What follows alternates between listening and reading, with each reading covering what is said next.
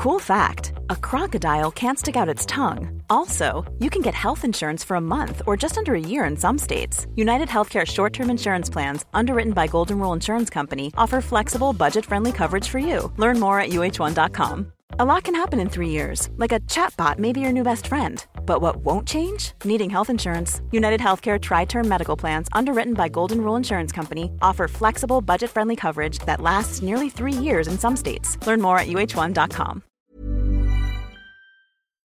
Denne episoden er i samarbeid med Kreftforeningen. Som fast giver til Kreftforeningen er du med på å skape håp og forandre liv. Og det både høres ut og er en stor ting. Men det trenger ikke å være en stor sum for deg. For prisen av bare en og en halv frossenpizza i måneden kan du bidra til forskning, behandling og hjelp til livet med kreft og livet etter kreft. Bare det utgjør en forskjell. Så gjør en forskjell. En og en halv frossenpizza. Du kan selvsagt gi mer hvis du vil, og du bestemmer selv om du gir månedlig, kvartalsvis eller halvårig. Ja, det hele er kjempefleksibelt. Det viktigste er at du som fast giver bidrar til at færre skal få kreft, og at flere skal overleve. Gå inn på kreftforeningen.no giver, eller klikk på lenken i episodebeskrivelsen. Som sagt, en og en halv frossenpizza. Bli fast giver hos Kreftforeningen i dag.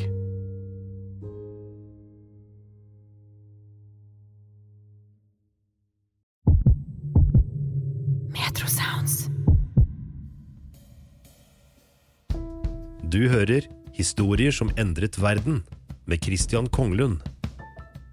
Velkommen til Historier som endret verden, en podkast hvor vi hver uke inviterer en ny ekspert til å fortelle oss om historiske hendelser og mennesker som har vært med på å endre verden. Kai Petter Østberg, professor i historie ved Universitetet i Sørøst-Norge og fagansvarlig for den franske revolusjon hos Store norske leksikon. Velkommen. Takk skal du ha.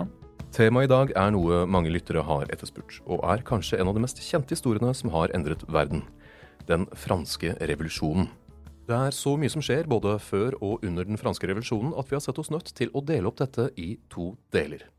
I del én ser vi først og fremst på de bakenforliggende grunnene til at det ble en revolusjon, og i del to ser vi litt nøyere på selve revolusjonen og deltakerne der. Om vi starter med å se på Frankrike da på slutten av 1700-tallet, hvordan var samfunnet satt opp? Vi kan jo starte med den inndelingen som sikkert mange har hørt om, i tre stender. Førstestanden, andrestanden, tredjestanden. Og det første var de som ba for alle. Det var geistligheten som sto nærmest Gud, og derfor var først. Eh, og, og som førte den viktige, viktigste kampen, nemlig den mot uh, usynlige fiender. Uh, og så var det andrestanden som sloss for alle. Og så var det tredjestanden som utgjorde over 95% og som bare gjorde alt det nødvendige arbeidet og betalte skattene. Uh, og, og, av dem så jo, utgjorde jo bøndene ja, 80, minst 80% av totalbefolkningen. Men denne inndelingen den, den, skriver seg jo tilbake fra middelalderen. Og den hadde fortsatt en viss betydning når det gjaldt uh, privilegiefordeling, ved at uh, adelen og geistligheten hadde en del skatteprivilegier knyttet til stand. Uh, og den var også grunnlag for inndelingen i generalstendene, som var denne forsamlingen som på en måte starter revolusjonen. da. Eh, men ellers så kan vi si at den hadde jo overlevd seg selv på mange måter. Den økonomiske utviklingen, sosiale utviklingen, mentalitetene svarte ikke lenger til denne formelle inndelingen fra egentlig en, en, en åndelig motivert inndeling fra fra middelalderen. Men eh, et viktig sosialt skille kan vi si var mellom aristokratiet og alle de andre. Fordi eh, den, den rikeste og, og, mektigste del av adelen, eh, den eh, skar også inn i geistligheten og sikret seg der de eh, feteste embetene. Eh, Biskopembetene og kannikembetene, abbediene, eh, som innebar store inntekter uten mye arbeid og uten nødvendigvis mye kristelighet heller. Så det var samme familie? Ja, det var ofte eh, sånn at eldste sønn kunne overta, overtok godset og gikk inn eh, og kunne ha en militær karriere, f.eks. Eh, mens, mens en yngre sønn kunne sikres et biskopsembete, sånn som Et, et, velkjent eksempel fra revolusjonen er Talleyrand, som ble en konstitusjonell biskop da, og som også ble utenriksminister for Napoleon. Han hadde klumpfot, så han kunne ikke satse på noen militær karriere. Eh, og han, han, ble da biskop og også forvalter av all kirkens eiendom som han for øvrig overleverte til, til en revolusjonære regjering ved, ved, leilighet. Så han eh, er på en måte kirkens største sviker i denne sammenheng. Men, eh, men hvis vi da går tilbake til den sosiale inndelingen, så kan vi si at eh, det som også sikkert mange har hørt, er at dette er en borgerlig revolusjon, og at borgerskapet var på, på fremmarsj. Og det er mye sant i det, men det spørs da hva man legger i borgerskap. For det, dette er ikke et industriborgerskap som i Manchester på 1850-tallet. Det er jo et, et, dels et handelsborgerskap, men også veldig mye et embets- og embetsborgerskap og folk i frie yrker. Men som altså ikke hadde adelig tittel, men som ønsket seg det. og, og som var en gruppe som var økende i antall og økonomisk og sosial betydning, og som hadde ambisjoner om å komme inn i adelen. For det var det alle lengtet etter. Men eh, der var jo nåløyet ganske trangt. Så man kan si at Noe av bakgrunnen for revolusjonen ligger i at uh, man ikke greier å integrere de nye elitene i toppsjiktet i tilstrekkelig grad, sånn at de da forkaster hele systemet istedenfor å streve etter å gjøre suksess på, på, de eksisterende premisser, så er det svært mange av dem som ender med å, med å forkaste det og ønske en mye større grad av likhet isteden. Mange har jo hørt om eh, solkongen Ludvig den 14., som hadde absolutt makt. Dette er jo eh, ikke han, dette er Ludvig den 16., men hadde han like mye makt? I prinsippet så hadde han eneveldig makt. Han var kilden til all det var, det var, ikke noen annen institusjon som formelt kunne ta beslutninger. Men eh, heller ikke Ludvig den 14. var eneveldig i realiteten. Fordi det franske kongeriket var en konglomeratstat på mange måter. Altså det, var, det hadde ekspandert siden middelalderen og underlagt seg andre provinser, sånn som provinsen Bretagne f.eks. Ble, ble jo en, en, del av Frankrike i forbindelse med et giftermål på slutten av 1400-tallet. Eh, som gjorde at den franske kongen ble arving til dette. Men provinsen beholdt da en god del privilegier og særegenheter. Og dette gjaldt også veldig mange andre områder, sånn som Provence eh, eller, eller eh, de tysktalende områdene, Elsass-Lotteringen, Alsace-Lorraine.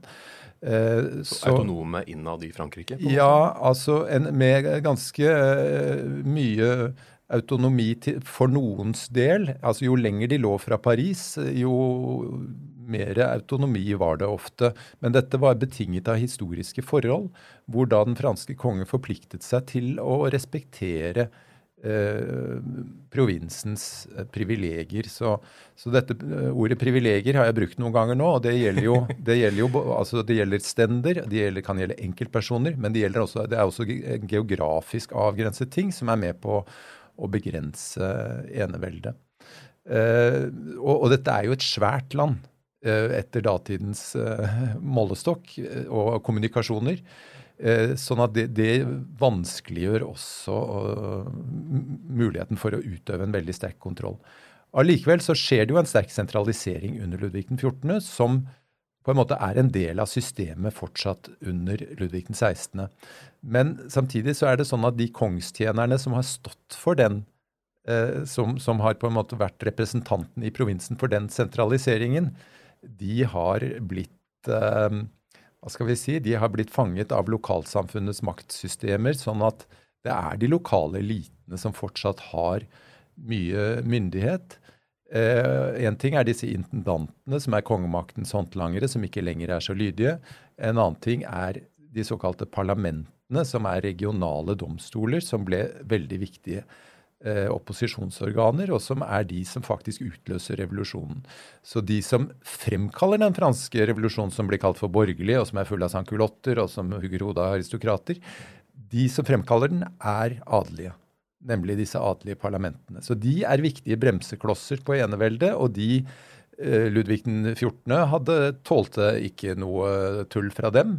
Så han, han, satte munnkurv på dem og fikk dem til å gjøre det de skulle. Så reiser de hodet etter Ludvig den 14.s død på 1700-tallet, og de blir pain in the ass både for Ludvig den 15. og for Ludvig den 16. Eh, og så er det jo det at Ludvig den 16. er ikke Ludvig den 14. Det kommer man ikke bort fra heller. Han har ikke den kraften og karismaen og autoriteten. Eh, han var ikke ment å bli konge. Han, var, eh, han hadde en eldre bror som absolutt var ment til å bli konge etter hans egen og omgivelsenes oppfatning. Eh, og han hadde jo en far som, som døde før hans bestefar var død, så han overtok altså etter sin sin farfar Ludvig 15. da han var 19 år gammel. Og det var jo litt bedre enn de tre forgjengerne, som var ja, de var fem og syv og tre eller noe sånt. Nå. Altså, det hadde vært regentperioder tidligere. Så, så sånn sett så, så jo dette lovende ut. Men han, han ikke, hadde ikke fått en utdannelse som forberedte ham til dette. Han var, var personlig usikker. Eh, og kongemaktens prestisje hadde fått ganske kraftig, noe ganske kraftig skraper i lakken pga. Ludvig den 15.s hva skal vi si, forsømmelse av sin rolle og skandaler tilknyttet hans uh, elskerinner, til dels uh, i svært uh, lav alder. Så han, han, ble nektet, han, ble jo nektet, nadverden i en lang periode, og han var på slutten så upopulær at han måtte begraves i mørket på natten. Så man snakker jo om en desakralisering av kongemakten. Kongen var jo en hellig figur, en, en halvt guddommelig skikkelse som man tiltrodde helbredende evner uh, ved håndspåleggelse etter kroningen særlig, eller ved andre anledninger. og som var omgitt av denne her himmelske ikonografien og mytologien som Ludvig 14. hadde bygget opp meget bevisst Eh, rundt det, men som hadde forankring i, i dype folkelige og religiøse forestillinger. Men i, i, store lag av folket så var det ikke så mye igjen av det lenger. I hvert fall ikke i dominerende lag av folket, i byene og i høyere lag, men blant bøndene så var fortsatt kongen en, en frelseskikkelse som de så opp til. Men de så jo aldri noe til ham. Det de, det de så, det var skatteoppkreveren og dommeren og bøddelen. Ja. Eh, og så kunne de tro at kongen ville dem vel der han var, og ikke visste hvor vondt eh, de led. Ja, for det var jo eh, også dårlige tider på denne tiden. Ja. Avlinger som eh, ikke gikk helt bra. Ja, og da er det jo dette fascinerende vulkanutbruddet på Island på 1783, Laki. Altså det, en av de største klimatiske begivenheter i vårt årtusen, sies det, eh, som begynte i 1783, og som forårsaket ekstremvær i flere år etterpå, bl.a. haglstormer eh, i 1788 som ødela avlingen. Og dette var jo altså like før 1789. Så det hadde en eh, var absolutt en svært eh, medvirkende årsak til sterk folkelig eh, uro og misnøye og mobilisering, som jo kom til å spille en rolle eh, på, på gatene. Så, og, og, vi må tilføye når det gjelder økonomien, så er det jo det at det har vært en, en ganske sterk befolkningsvekst i løpet av 1700-tallet. Det har steget fra 20 millioner til 27 millioner, som på denne tiden var enormt. Og dette jo dette gjorde jo Frankrike til en veldig mektig makt. Mye større enn England. Altså Befolkningen er eh, to og en halv ganger større enn Englands befolkning på den tiden. I dag er det jo omtrent det samme. Eh, men, eh, men det, det, gjør også at det et stort, blir et stort fattigdomsproblem med, med, jordmangel. og Så selv om det har vært økonomisk fremgang, så er det også blitt en stor gruppe som, som, blitt, uh, som sliter tungt. da. Og Apropos England. De uh, gikk jo på et uh, litt leit nederlag etter syvårskrigen ja. mot akkurat England. Ja. Selv om de var flere. De var flere. Det er det at Frankrike var den sterke, klart den sterkeste landmakten. England hadde ikke noen sjanse, og England har jo stort sett aldri holdt seg med noen hær heller. Eh, men sjømakt ble jo viktigere og viktigere, og det var det, det, var det britene Der var jo britene uovertrufne. Eh, og de, eh, de tok jo da det franske imperiet konfiskerte de det amerikanske altså de, Franskmennene mistet jo Canada, og de mistet India og Og det var på en måte da slaget sto om hvem som skulle bli eh, den globale verdensmakten. Eh, men så mistet jo, så mistet jo eh, britene Amerika i neste omgang. Da fikk jo franskmennene hevn. Men det var en hevn som kosta dem dyrt. da. Bokstavelig talt, det ble for dyrt for dem. Så disse, disse krigene er, er, helt klart en, en viktig bakgrunn. Dels ved at det å tape kriger gjør at bidrar til å svekke kongemaktens prestisje. Ok, den amerikanske krigen, den vant de, men det var ikke noe særlig gevinst annet enn prestisjen der. Og de fikk en voldsom regning, så amerikanerne skyldte dem masse penger som de aldri betalte, så vidt jeg vet. Men, så da satte de ganske fattige tilbake, kan man si det? Ja, altså landet var jo eh, rikt og, og hadde masse ressurser. Men statskassen var bunnskrapt. Eh, og det var et enormt eh, Det var ikke bare bunnskrapt, det var et enormt minus eh, som eh, ble dekket ved lån. Og for å betjene disse lånene, så var det jo altså Renter og avdrag på lånene tok jo 50 av statsbudsjettet omtrent. I, I, den grad man kan snakke om et statsbudsjett. Det er, det er heller ikke helt riktig. Og det er jo en del av bildet her også, at dette er et rotete og urasjonelt system med manglende oversikt. Eh, men, men, det er jo underskuddet på statsfinansene som gjør at kongen må da ty til dette her desperate skritt, får man si, å godta at generalstendene igjen skal innkalles for første gang på 175 år. Og vi vet jo det at amerikanerne, som jo nå franskmennene hadde fått vite en del om, i og med mm. at mange av dem hadde vært borti der og deltatt i krigen. Der den mest kjente var Marquis de Lafayette, som kom til å spille en, en viktig rolle i deler av revolusjonen også. Eh, der protesterte jo amerikanerne mot engelskmennene under slagordet 'No taxation without representation'. Så skattlegging, eh, skattespørsmål høres kanskje kjedelig ut, men det er jo det, et fundamentalt eh, tema i, i uh, historien. Hvem skal betale skattene, og hvilke, hvilken forhandlings, og hvor mye skal de være? Og hvilken forhandlingsmulighet gir det å kunne gi sitt samtykke til skattlegging? For det er det, det, er det generalsendene da skal gjøre. Fordi man, må, man, er nødt til å omlegge skattesystemet, og da må kongen konsultere nasjonen. og, skal vi si, slakke av på eneveldet. For så langt strekker ikke eneveldet seg. Eh, det var nettopp hva skal vi si, manglende fleksibiliteten i systemet som gjorde at han kunne ikke tappe landet for de ressurser som fantes. Men den amerikanske revolusjonen, dette her er jo også opplysningstiden med nye ideer. Og John Lock i England kommer jo da med en teori om samfunnskontrakt som Montesquieu bl.a. Uh, Ehm, fikk uh, inspirasjon fra. Hvor mye hadde det å si frem til generalforsamlingen, eller stenderforsamlingen? Det hadde selvfølgelig svært stor betydning som eh, noe som kunne kanalisere denne aggresjonen og misnøyen, kan vi si, og ønsket om reform. Det, ideer i seg selv forandrer jo ikke verden Ja, i noen grad kan de vel gjøre det, men jeg mener det er liksom når ideene spennes for en eller annen uh, vogn, som, som, eller når det finnes en eller annen sosial kraft som, som kan gi styrke til disse ideene, og, og, og, hvor denne sosiale kraften eller misnøyen bruker ideologien for å, for, for å formulere sine krav. Så I den forstand så, så betyr disse ideene veldig mye, og de kommer altså til dels fra England, som du sier.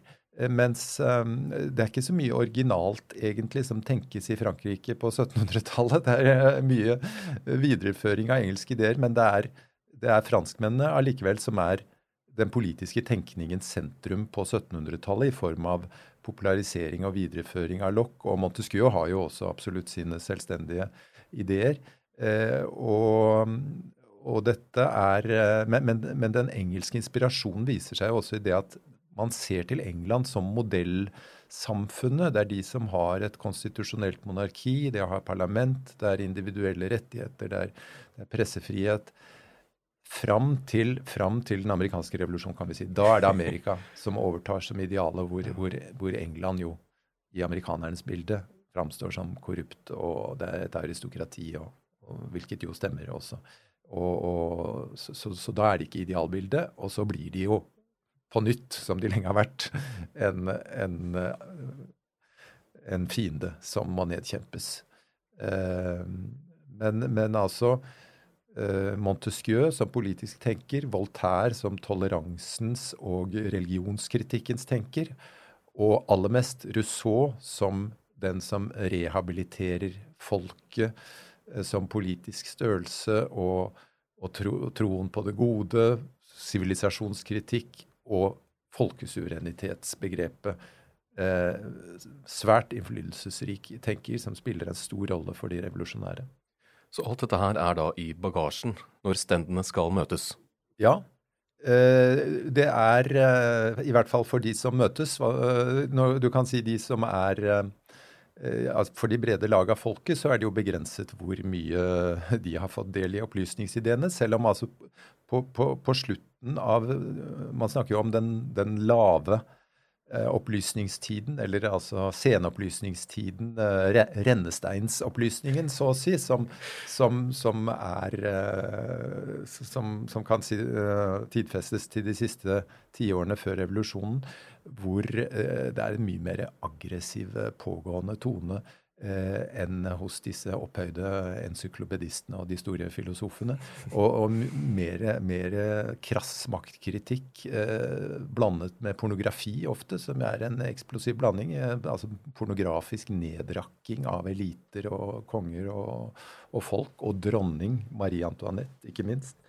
Eh, som da spres i et ganske stort antall i billig trykk, billigutgaver. Det er jo også en leserevolusjon man snakker om. Så, så, i hvert fall i byene så spres dette, eh, dette uh, denne mer aggressive versjonen, opplysningstiden 2.0, til, til bredere lag. Og de revolusjonære selv er i høyeste grad preget av, av disse ideene og av sin klassiske dannelse. Eh, for det man griper jo tilbake til antikken, som man alltid har gjort i europeisk historie. Eh, men nå er det en litt annen antikk enn tidligere. Det er nemlig det republikanske Roma, først og fremst, og Sparta. Og i noen grad Aten, selv om Aten blir sett som litt, eh, litt for forsoffent. Så det er det republikanske Roma som er, som er heltebildet. Men, men, altså, men det er jo også mer spesifikke ideer som utformes eh, i forlengelsen av, av, her, eh, av, disse opplysningsideene og ideene om, om en, en, større likhet mellom mennesker, bl.a. Og, og, og, den viktigste pamfletten vi bør nevne her, for det er det er, pamflettene er de som virkelig når mange, ikke, mm. de, ikke de tykke bøkene eller dette leksikonet, encyklopedien. Eh, den mest kjente pamfletten er jo hva, hva er tredjestanden av ABCS, som kommer altså tidlig på året 1789, og som er et uh, nådeløst angrep på de privilegerte. Det fyrer opp uh, stemningen. Men på selve stendeforsamlingen, blir, blir de enige? Nei, altså stendeforsamlingen starter med at de ikke blir enige om hvordan de skal verifisere Eh, godkjenne fullmaktene fra sine velgere. Så stenderforsamlingen starter med at den ikke kommer i gang. Eh, fordi eh, tredjestanden ønsker jo å avvikle standssystemet. Og dermed sier de det er vi som representerer nasjonen, og vi bør eh, Eller det sier de ikke med en gang, men det er det, det, er det som er deres selvbevissthet. Det de ønsker, er at alle, alle representantene skal sitte samlet og verifisere disse fullmaktene fra velgerne sine og sjekke at alt har gått uh, for seg i riktig orden. Men det ville jo være et brudd med standsprinsippet. Og dermed en første bresje i hele systemet og en start på, på revolusjonen, så å si. En start på en revolusjon. Mens, mens uh, de andre stendene de sier at nei, dette må foregå på den tradisjonelle måte med innenfor hver stand. Og sånn holder de på i ukevis så sitter de og krangler om prosedyren her, fordi den har stor symbolsk betydning. Høres veldig ut som politikere. Ja, men eh, det er jo nettopp det at disse er jo ikke politikere. For de har aldri drevet med politikk. Så det er også noe som er viktig å huske med den franske revolusjonen, at dette er jo en ny erfaring. Det er et eksperiment.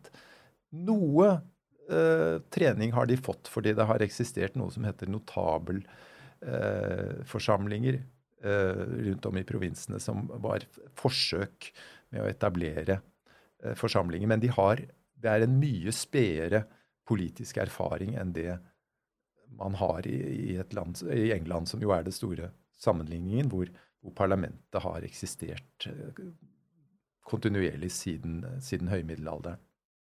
Men siden de ikke blir enige, så er det slik at tredjestanden går ut i en, en tennisbane?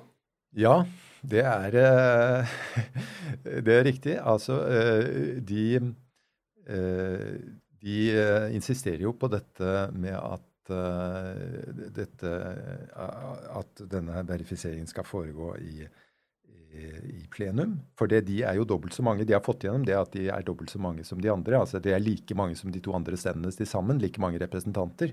Men hvis hver stand skal telles bare som én stand, så blir det jo to mot én likevel. Da får de mm. ikke noe nytte av å være 600 mot de andre 600.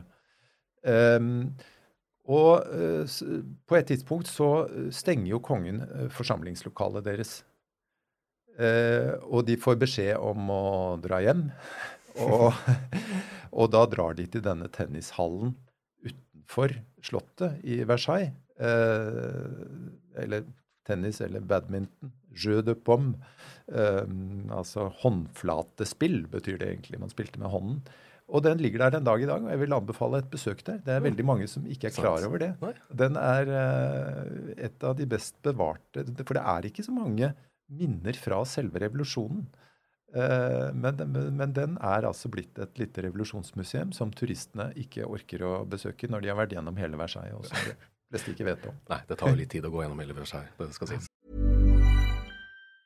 Many of us have those stubborn pounds that seem impossible to lose, no matter how good we eat or how hard we work out. My solution is PlushCare. PlushCare is a leading telehealth provider with doctors who are there for you day and night to partner with you in your weight loss journey. They can prescribe FDA-approved weight loss medications like Wagovi and Zepbound for those who qualify. Plus, they accept most insurance plans. To get started, visit plushcare.com slash weight loss. That's plushcare.com slash weight loss. A lot can happen in three years, like a chatbot may be your new best friend. But what won't change? Needing health insurance. United Healthcare Tri Term Medical Plans, underwritten by Golden Rule Insurance Company, offer flexible, budget friendly coverage that lasts nearly three years in some states. Learn more at uh1.com.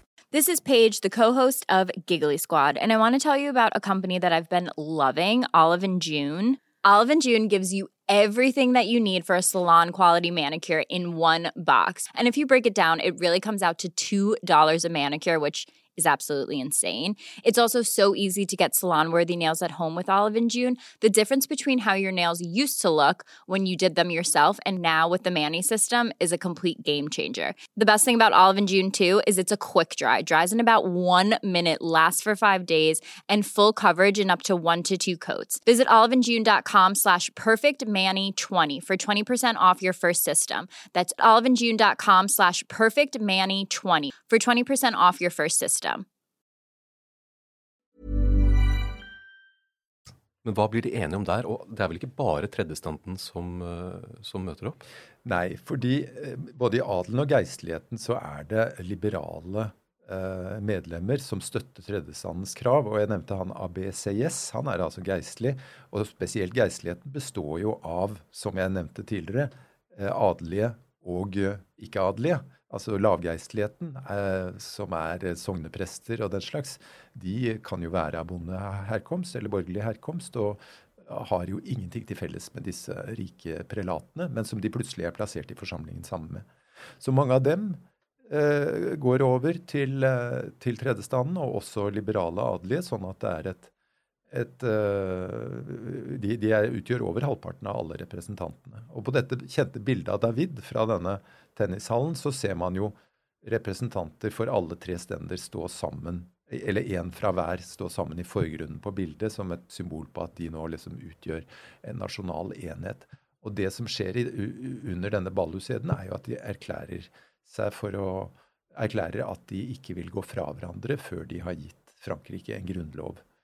Og de erklærer seg også for å være, for å være nasjonens representanter. Etter hvert så tar de navnet nasjonalforsamling. Hvordan reagerer kongen på dette? Nei, han godtar ikke dette.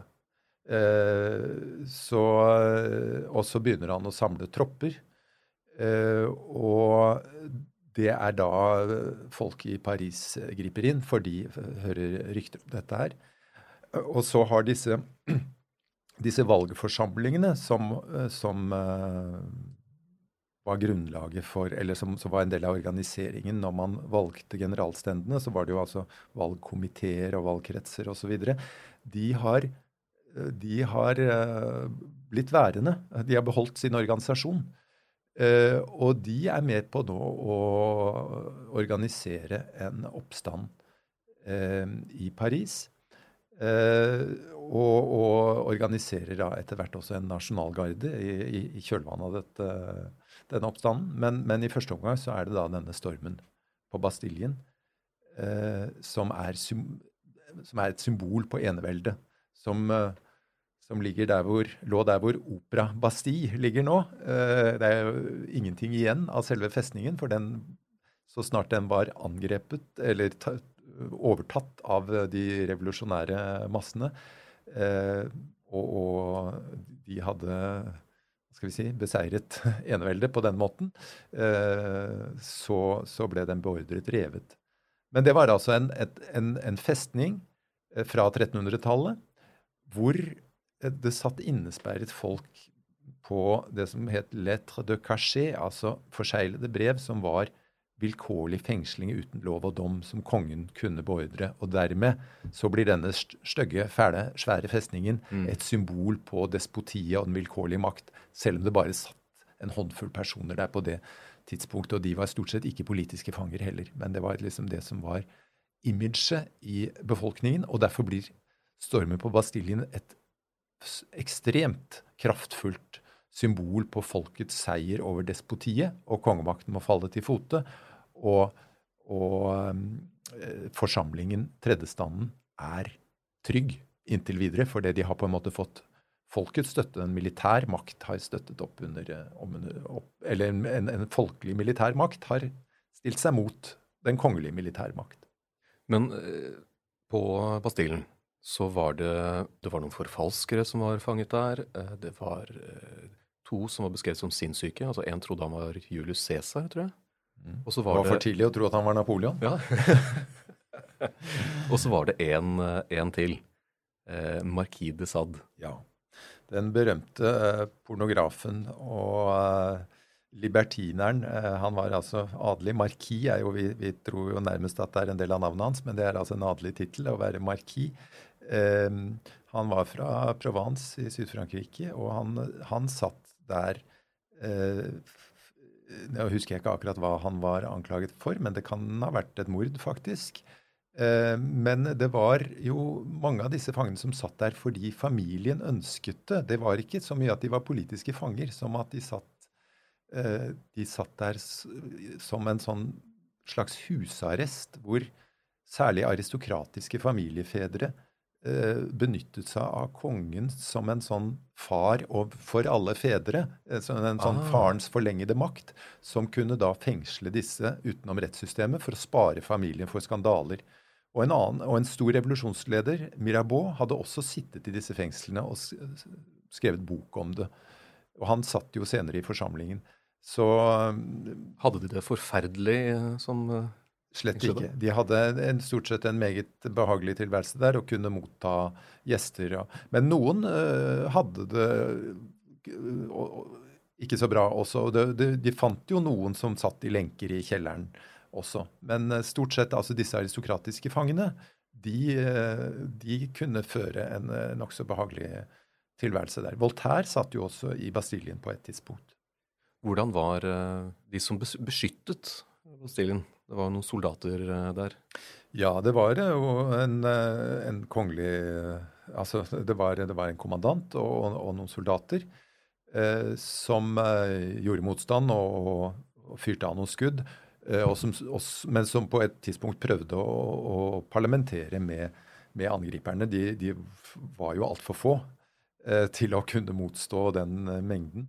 Men det, det, gikk jo ikke bra. Så så kommandanten der ble, ble tatt, og, og, hodet ble skåret av og, og paradert rundt på, på, en stake i byen. Og det var jo starten på en utrivelig tradisjon for hva skal vi si, spektakulær voldsbruk og hevn over de gamle undertrykkere, som vi skulle se flere eksempler på senere. Hvordan reagerer kongen på dette her? Nå er det jo opptøyer i Paris, og det blir dannet et, kan vi si, et revolusjonært styre i Paris? Ja, det blir dannet et revolusjonært bystyre, og de, de, etablerer altså denne nasjonalgarden, sånn at de utstyrer seg med en, vepnet, en organisert væpnet makt også. Uh, og kongen, han er jo altså ikke en så hensynsløs maktpolitiker som Ludvig den 14. var. Uh, han kunne nok fortsatt snudd det ved hjelp av utenlandske tropper. For det problemet var at eh, en del av de franske troppene eh, ville kunne være upålitelige. Men eh, det er klart det ville vært en stor risiko forbundet med det. Men det var jo flere av hans nærmeste omgivelser som ønsket en slik linje. Men han var ikke en sånn hardliner, så han drar da inn til Paris og bestemmer seg for å forsone seg med sitt folk, og, og kaller da tilbake den reformvennlige minister Necker, som hadde vært tredjestandens helt og lar, eller, lar, forsamlingens arbeid fortsette, og beordrer eh, så de to andre stender til å slutte seg til tredjestanden og godtar på en måte det som var gjennomført med Ballhuseden og det som kalles for den juridiske revolusjon, da, hvor, hvor tredjestanden så å si har opphevet eh, standssamfunnet med, med egenhendig.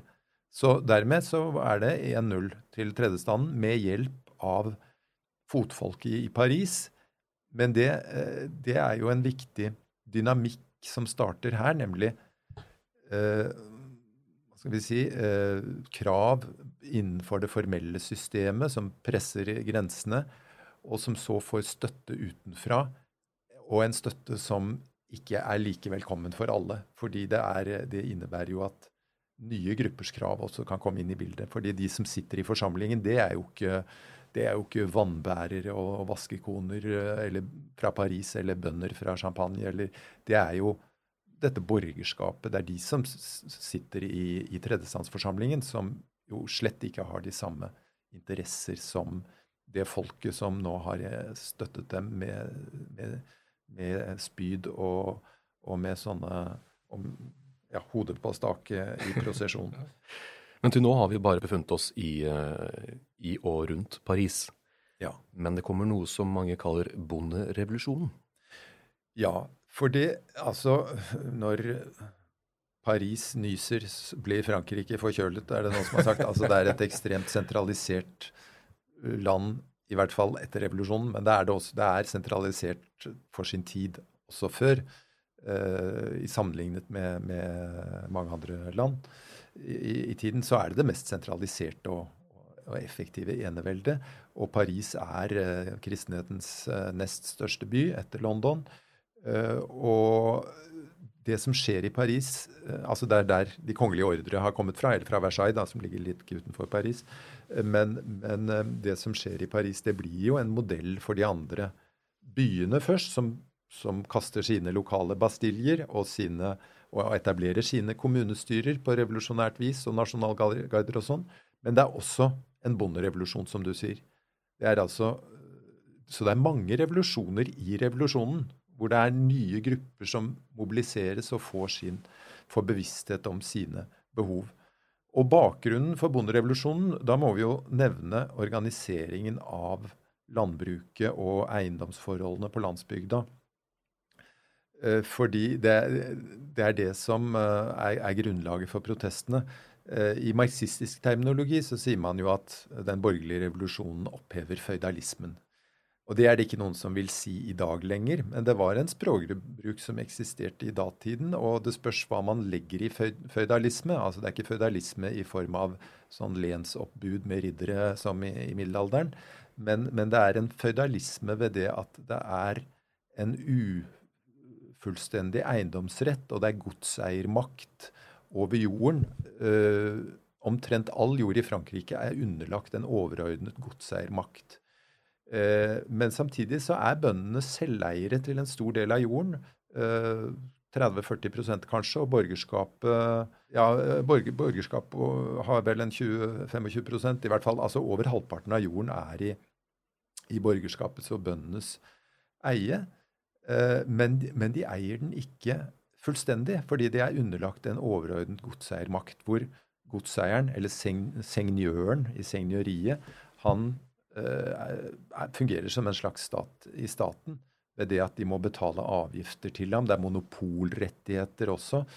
Litt som Vinmonopolet hos oss. ikke sant? At de må, Eller uh, andre former for monopoler. Det er mindre av det nå enn for før, før høyrebølgen. Men, men, men altså, de, de, må bruke sengjørens vinpresse og betale for det. De må uh, bruke hans bakerovn og mølle osv. så men, og de må også betale avgifter. Uh, både årlige avgifter og avgifter ved transaksjoner.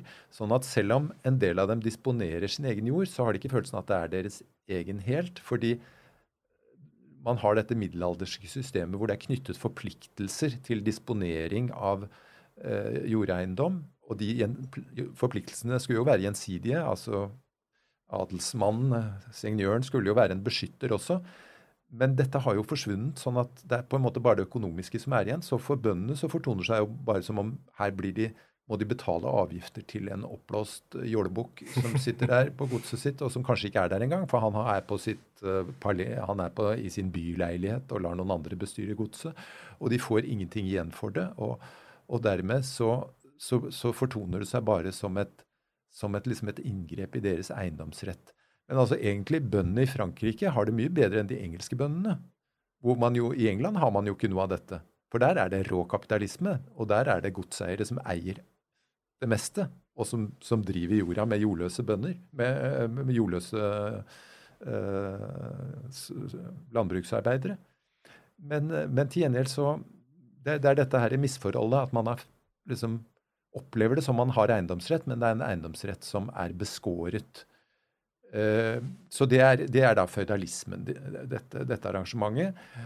Og, det, og, bakgrunnen for bondeopprøret er da at det begynner å gå rykter om at aristokrater har hyret inn bander med, med tiggere som skal, som skal skjære ned avlingen på rot. Og det er, det er, en sånn type ryktedannelse som er veldig typisk for, for det gamle regimet. Med, med, mye fake news og lite real news. Så de begynner da å samle seg. For dette er jo en veldig agitert tid hvor veldig mye skjer, og veldig mye kan skje, så å si. Så alle scenarioer er på en måte mulige. Så de ruster seg med høygafler og fakler og står og venter på disse, her, disse bandene eh, av, av tiggere. Og det var jo mye tiggere, for det var et stort fattigdomsproblem, som vi var inne på. Eh, og så, eh, så, så dukker de ikke opp, disse bandene, for det er et fantasifoster. Eh, men når, de da først står der med disse redskapene sine, så finner de på å bruke dem til noe veldig nyttig og målrettet. Nemlig å gå inn i signørens gods. Og så går de rett inn i arkivene, river ut, henter fram disse dokumentene som viser føydalavgiftene og forpliktelsene, og lager et boll av dem. Sånn at det er en veldig målrettet og intelligent eh, og juridisk eh, på en måte to the point-aksjon eh, som har sitt utgangspunkt i en fantasi, egentlig. da. Og dette skjer over hele Frankrike? Skjer over svært store deler av Frankrike. Det, det, denne bølgen brer seg med en forbløffende hurtighet uh, over store deler av Frankrike. Og kalles for den store skrekken. da. Det har utgangspunkt i, en, i denne skrekken for disse bandene men som så omdannes. Som, så er det jo sengjørene som blir de som har grunn til å være redde. Hvordan reagerer den nye nasjonalforsamlingen på dette? Eller hvordan reagerer Paris? Ja, eh, altså eh, For å ta nasjonalforsamlingen, eller for å si det mer i sosiale termer, det er altså borgerskap og adel og geistlighet som sitter i disse forsamlingene. Så De har stort sett ikke felles interesser med disse bøndene. De er tvert imot på den andre siden av bordet. fordi dette sengjørsystemet har jo blitt uthulet også på den måten at det er ikke lenger bare adelige som har sengjørier. Også borgerlige har sengjørier. Det kan, det kan kjøpes som eiendom. Uh, og dermed så er det deres surt ervervede eiendom som er blitt krenket. Og vi vet jo at det er ingenting som er mer hellig for borgerskapet enn eiendomsretten. Så her tilsvarende som at det er en ubekvem allianse med uh, gatas parlament i Paris etter 14.07, så er det en enda mer ubekvem allianse med disse eh, bøndene som tar seg til rette. Eller det er ikke noe allianse i det hele tatt i utgangspunktet. Eh, det, er, det fyller dem med forskrekkelse. Men på den annen side så er nå den politiske situasjonen at de er i brytekamp med en e-, eneveldig kongemakt som disponerer militærmakten, eh, og som er den eneste som har mulighet til å slå dette ned. Så de må velge hvem de skal ta parti med her. For hvis de, sender, hvis de lar kongen sende militærmakt mot bøndene, så vil den i neste omgang bli vendt mot dem selv. Det er ganske åpenbart. Så dermed så velger de å omfavne dette og påstå at ja, nå dette har vi ønsket nærmest. Dette er fremskrittets uh, marsj, og vi vil oppheve føydalismen. Og så de, gjør de vedtak om dette. Men da med en liten tvist som er ganske vesentlig, nemlig at de rettigheter som har sin opprinnelse i ufrie forhold, de skal oppheves uten kompensasjon. Men de er økonomisk ganske ubetydelige. Mens de som har sitt opphav i en kontrakt, og som er oss betraktet som eiendom, det må det betales kompensasjon for. En, en høy kompensasjon. Oi. Og så skal det avvikles. Så de, de, erklærer høyt og tydelig at de har opphevet føydalismen, men i realiteten så har de forsøkt å gjøre det om til en sånn erstatningssak. Men som de jo ikke kommer noen vei med da, i neste omgang. Ok, Så du prøvde en liten sånn fine print, men det gikk ikke helt gjennom? Nei, altså det, blir jo, det er jo det som er vedtakene i nasjonalforsamlingen, og bøndene skal egentlig eh, betale. Men eh, det er ikke politisk mulig å presse gjennom i neste omgang at de skal betale. Og under den radikale fasen av revolusjonen så gir man uttrykkelig avkall på dette, for da trenger man bøndenes eh, allianse. Så, og det er jo ikke bare, Dette, dette er 4. august-natten 1789. Det er jo en av de store datoene i revolusjonen. Altså, det, er 14, det er denne Balluseden i midten av juni, så er det 14. juli, og så er det eh, bondeopprørene som da munner ut i forsamlingens oppgjør med privilegiene 4. august. Og da er det ikke bare disse signørprivilegiene som fjernes, men det er alle, hele privilegiesamfunnet. For, og det vil si at man innfører likhet for loven og, og, og fjerner dette her elementet i den økonomiske strukturen. Er det her menneskerettighetserklæringen også kommer frem? Den kommer i kjølvannet av dette. Uh, fordi likheten uh, det, er på en måte likhetens uh, triumf. Men den kommer noe senere på, på, høsten. Og så er det jo kvinnetoget til Versailles. Hva, hva skjer her? Ja, det er interessant at revolusjonen mobiliserer også kvinnene som politiske aktører, selv om de, når det kommer til stykket, aldri kommer til å få noe særlig rettigheter. Altså, de får noe rettigheter i privatlivet. Og de omfattes jo av menneskerettighetene. Men, men eh, menneskerettighetserklæringen er jo en menneske- og borgerrettighetserklæring. Og som borgere så får de ingenting. Men, eh, men, de er absolutt aktører. Og dette er kanskje den viktigste og mest kjente anledning. Fordi det er kvinnene som har ansvar for matforsyningen til familien. Eh, og det er altså Vi har snakket om uh, vulkanen Laki. Mm. Det, er, uh, det, er, mangel på korn høye brødpriser. Eh, og, og, det er også krise i denne tekstil-hjemmeindustrien eh, som gjør at folk har mindre å kjøpe for, og det brødet de skal kjøpe, er blitt dyrere. Mm.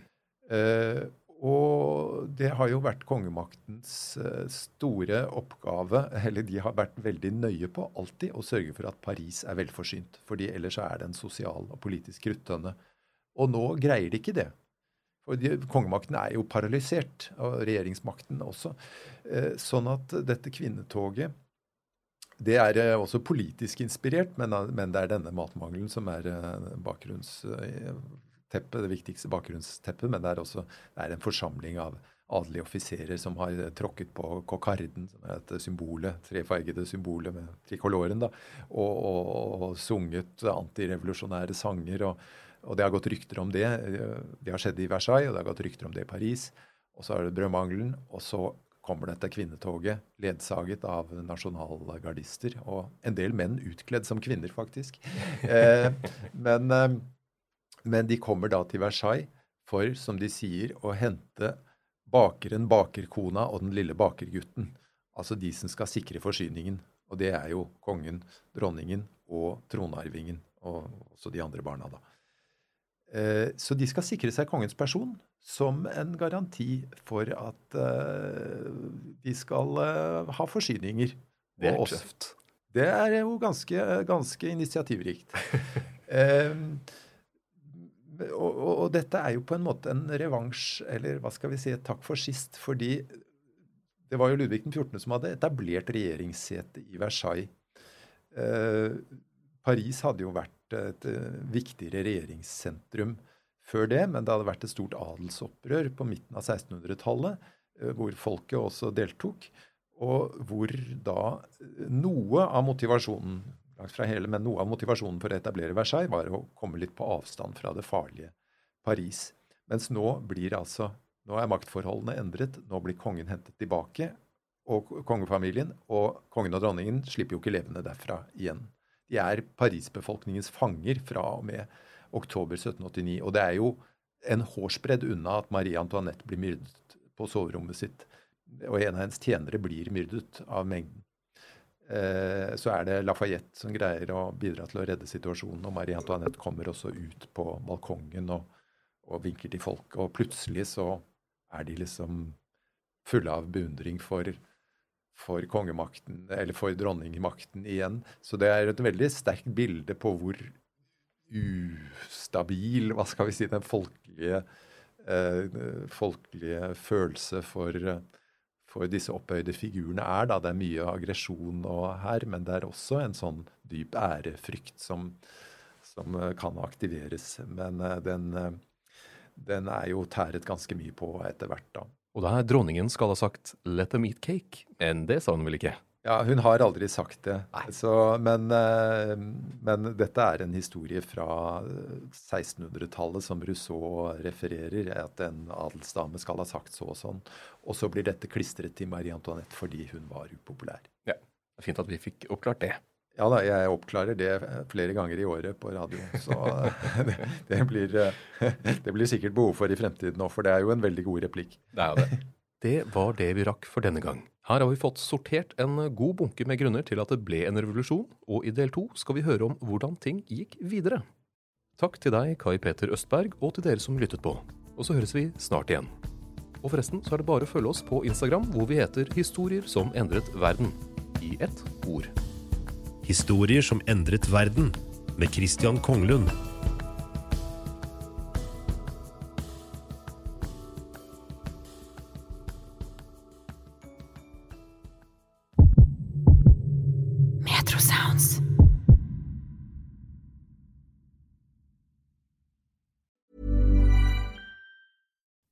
When you make decisions for your company, you look for the no-brainers. And if you have a lot of mailing to do, Stamps.com is the ultimate no brainer. It streamlines your processes to make your business more efficient, which makes you less busy. Mail checks, invoices, legal documents, and everything you need to keep your business running with Stamps.com. Seamlessly connect with every major marketplace and shopping cart. Schedule package pickups and see your cheapest and fastest shipping options from different carriers, with rates up to 89% off USPS and UPS rates. And with the Stamps.com mobile app, you can take care of mailing and shipping wherever you are. Make the same no-brainer decision as over 1 million other businesses with Stamps.com. Sign up with Code PROGRAM for a four-week trial, plus free postage and a free digital scale. No long-term commitments or contracts. That's Stamps.com. Code PROGRAM.